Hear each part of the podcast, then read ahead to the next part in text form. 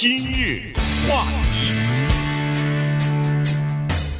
欢迎收听由中讯和高宁为您主持的今日话题。我们都知道，在美国的职场啊，其实在世界各国的职场大概都是一样啊，要求的都是同工同酬。所谓同工同酬，就是男女之间性别呃不应该因为性别的原因呃有这个呃薪资不同啊，如果他们从事同一个工作的话。但是我们也都知道，在很多的领域当中，这个是明。就是这个叫是一种现状吧，哈，明目张胆的一种现状。你比如说，在美国的职业篮球方面 ，N B A 和 W N B A， 呃，这两个男性球员和女性球员的差距就非常的大。呃，这个足球球员也是一样。好了，那昨天呢，呃，这个美国的国家队的女足啊和美国足协达成了一个庭外和解的协议。那这个协议呢，就要基本上要消除男女之间球员的收入的不平等了。所以今天我们来讲一下这个事儿，原因是这样子的，就是说这只不过是一个开始而已。美国女足如果达到了男女之间收入的平衡，消除了性别的歧视，或者说呃这个男女同工不同酬的情况的话，那它可以蔓延到其他的呃领域当中去啊，包括这个职业的男篮、女篮啊。呃，这个还包括其他的运动方面啊什么的，和其他的这个职业方面，大概都会出现，呃，慢慢的都会要求基本上同样的这个要求啊，所以，呃，这是一个具有里程碑和象征性意义的这么一个和解方案。不过这个事儿呢，得两方面看哈。首先呢，当然它是一个历史性的胜利，历史性的胜利，它的意义呢重大在两个方面。第一，叫做修改过去的错误，怎么修改？你只说一声啊，对不起，过去歧视你们了，那不行，写张支票吧，对不对？哎，两千两百万美元写了一张支票，然后啊，不行啊，因为我这争取了六年了，在争取的过程当中，有些人也都退休了，对不对？那他的赛后的生活怎么办呢？哎，又写了两百万支票，所以加起来呢是两千四百万美元。所以一个是修改过去，一个呢是为后人造福。我们试想一下，如果一个女孩子现在她还没有进入到美国国家的女子足球队里面去，等到有一天通过她的努力进到这个队的时候，她第一天的薪资就是过去的那些球员拿不到的那个薪资啊，对不对？就等于是现在这些人就是前人种树，后人就乘凉了，现在这些人呢也为他们造福了。所以我说两方面呢，就是第一，就是看到它的历史意义，我们看到这些女子球员们，她们从足球场一路获胜，获胜到法庭，而且也是经过六年的抗争，中间数次挫败，被数个法官啊驳回，一路一路的败诉，然后上诉。但是反过来，我们要看另一个方面，一个残酷的现实。这个残酷的现实就是，当我们是少数族裔，或者当我们在性别上是受歧视的那个性别的时候呢，你在争取权益的时候，你要获得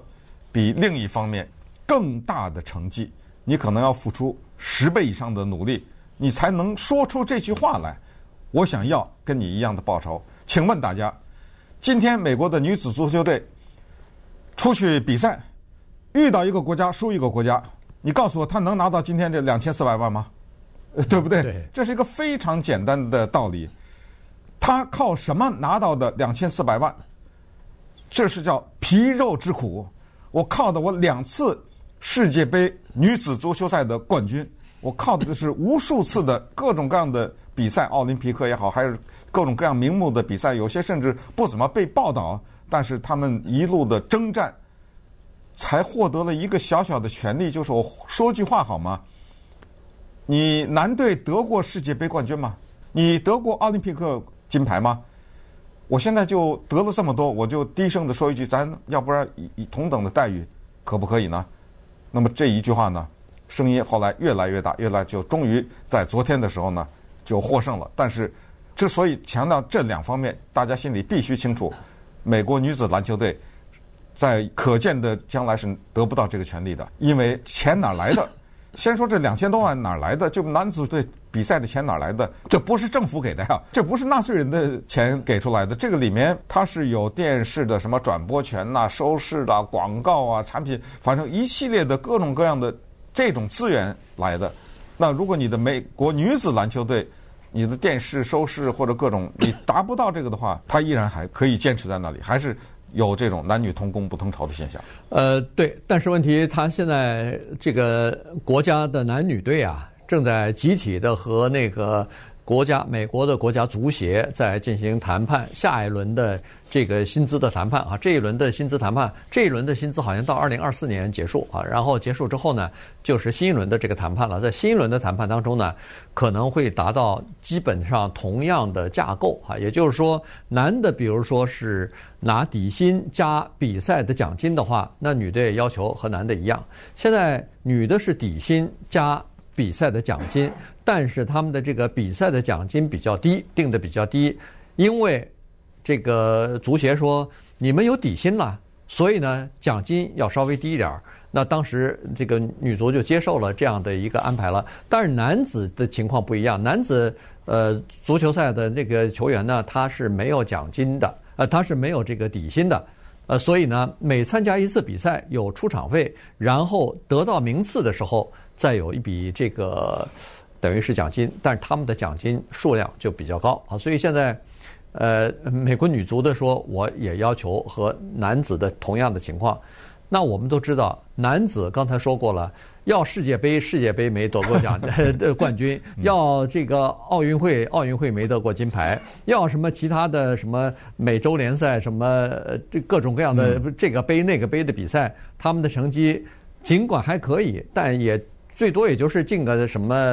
呃半决赛啊，前四名大概也就是这个情况了。可女足经常是不是冠军就是亚军这种情况啊，所以如果他们的这个薪资结构和男队一样的话，如果奖金的数额和男队一样的话，那当然他就会得的比比男队甚至还要多呢，呃，可能是这种情况哈、啊。所以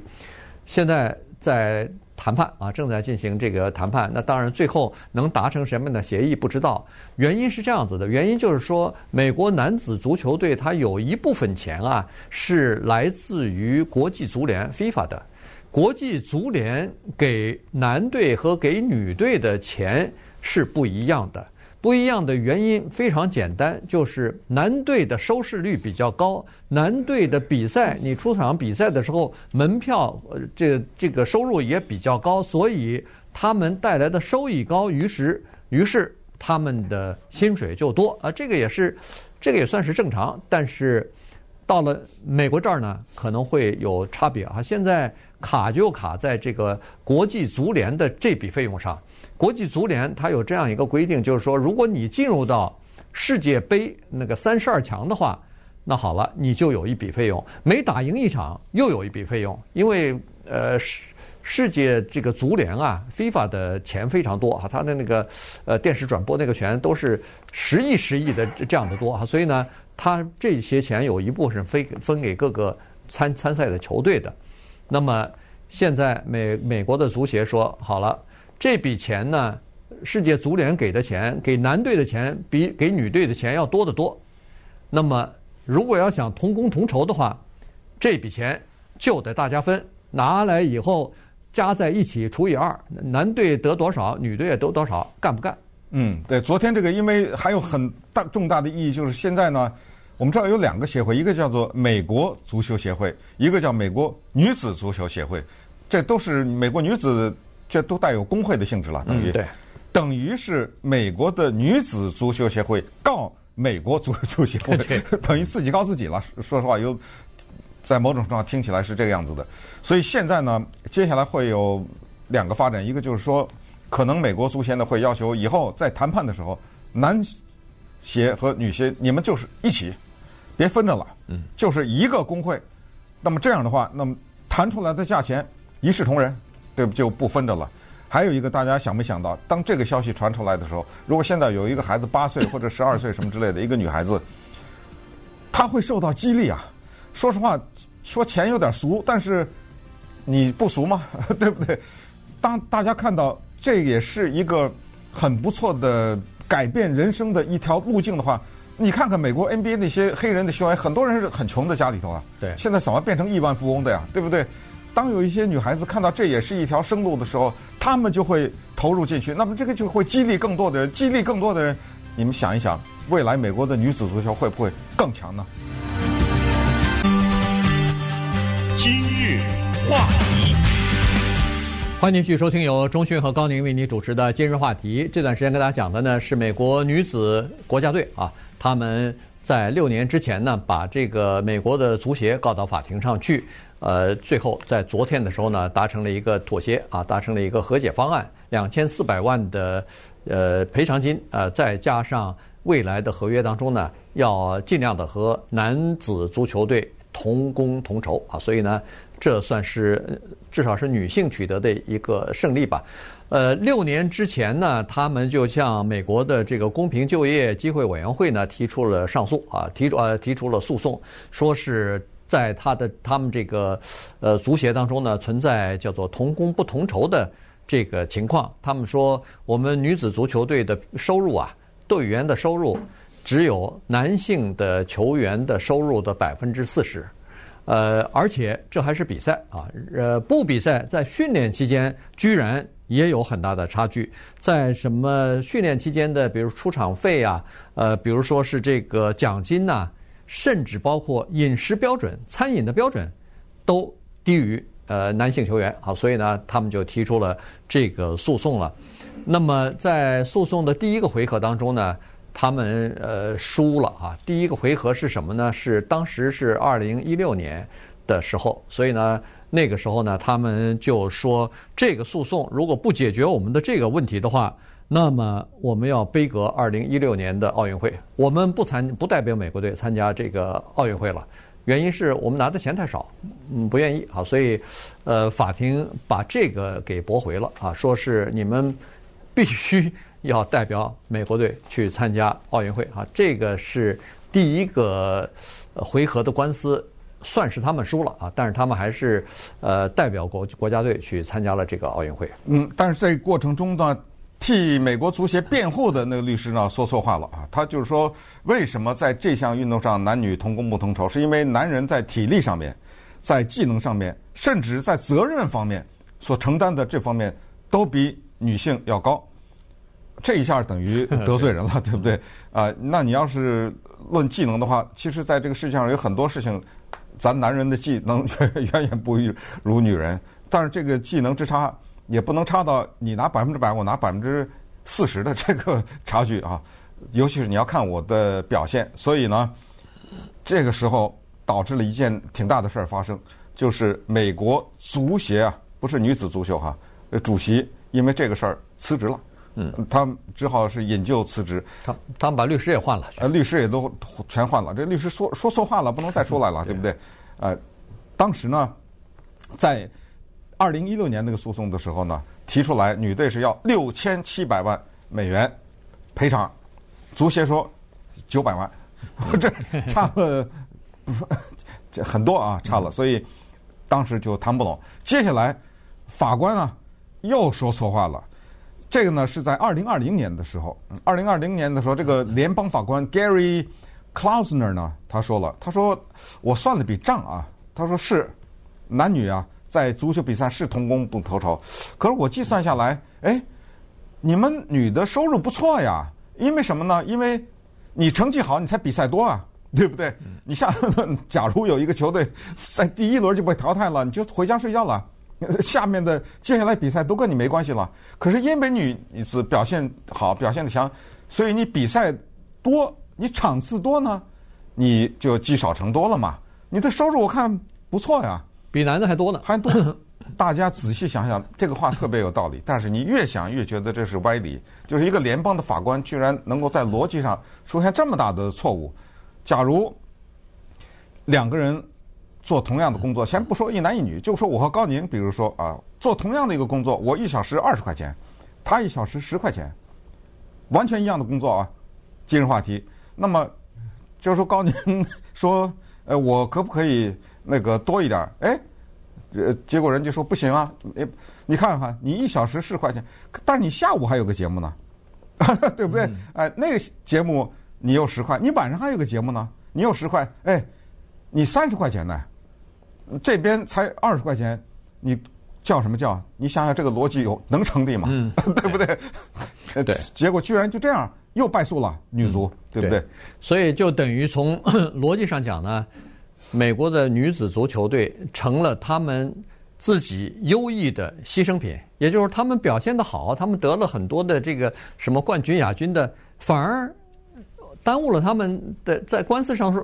这个输了，原因是他们自己表现太好了，所以他们才得了更多的奖金。所以他们的收入高了，反而这个受到惩罚了哈。所以呢，这是一回事。而且呢，时机确实也不太好。所谓的不太好的原因是，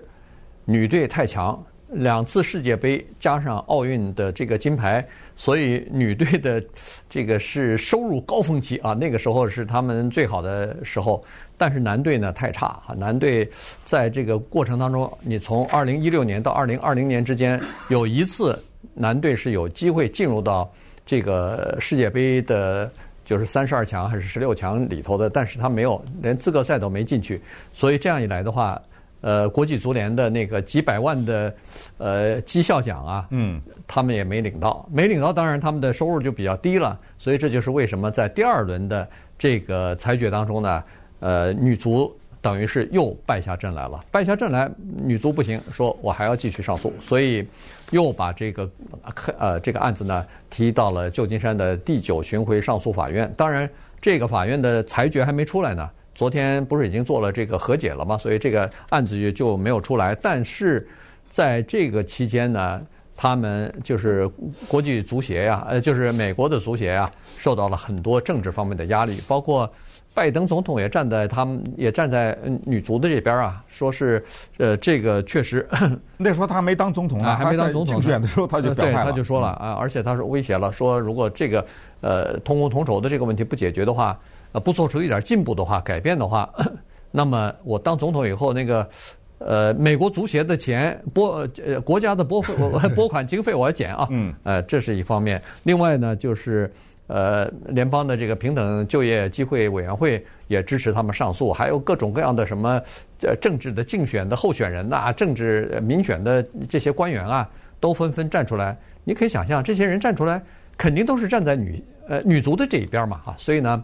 呃，在声势方面呢，女足这方面是比较比较大的，大概是在各种各样的权衡和利益的考虑之下，呃，这个足协终于让步了啊。终于做出了昨天的这个和解的决定了。对，而且这个和解再说一遍，它不是一个案子的和解啊，是永远了， 对, 对不对？呃，这叫做一锤定音了，从此以后都这么办了。但是呢，还是那句话，就是说我们呢在这儿为女子叫好，但是同时也知道他们在这个社会上要想出人头地一点，要想跟男人争得一点的平等的权利，你看他要付出多少努力啊！嗯，他要得这么大的比赛的冠军呢、啊。而且不止一次的这么得，所以绝对要为他们感到骄傲。同时呢，也希望在其他的领域啊，这些女性受到他们的激励以后呢，继续来争取他们在这个社会中的权利。你刚才说的那个男队女队的餐饮不一样，这听着都让人想笑，对不对？嗯、对，这顿饭怎么着了？后来一问说男的吃什么牛排，这女的说我这怎么每天都清水煮白菜？我这开玩笑，对不对？这个。越越听你就越觉得不对，因为运动员的饮食是非常重要的，知道吗？所以这些都不是小事，所以这个案子啊，胜诉它的历史的意义就在这里。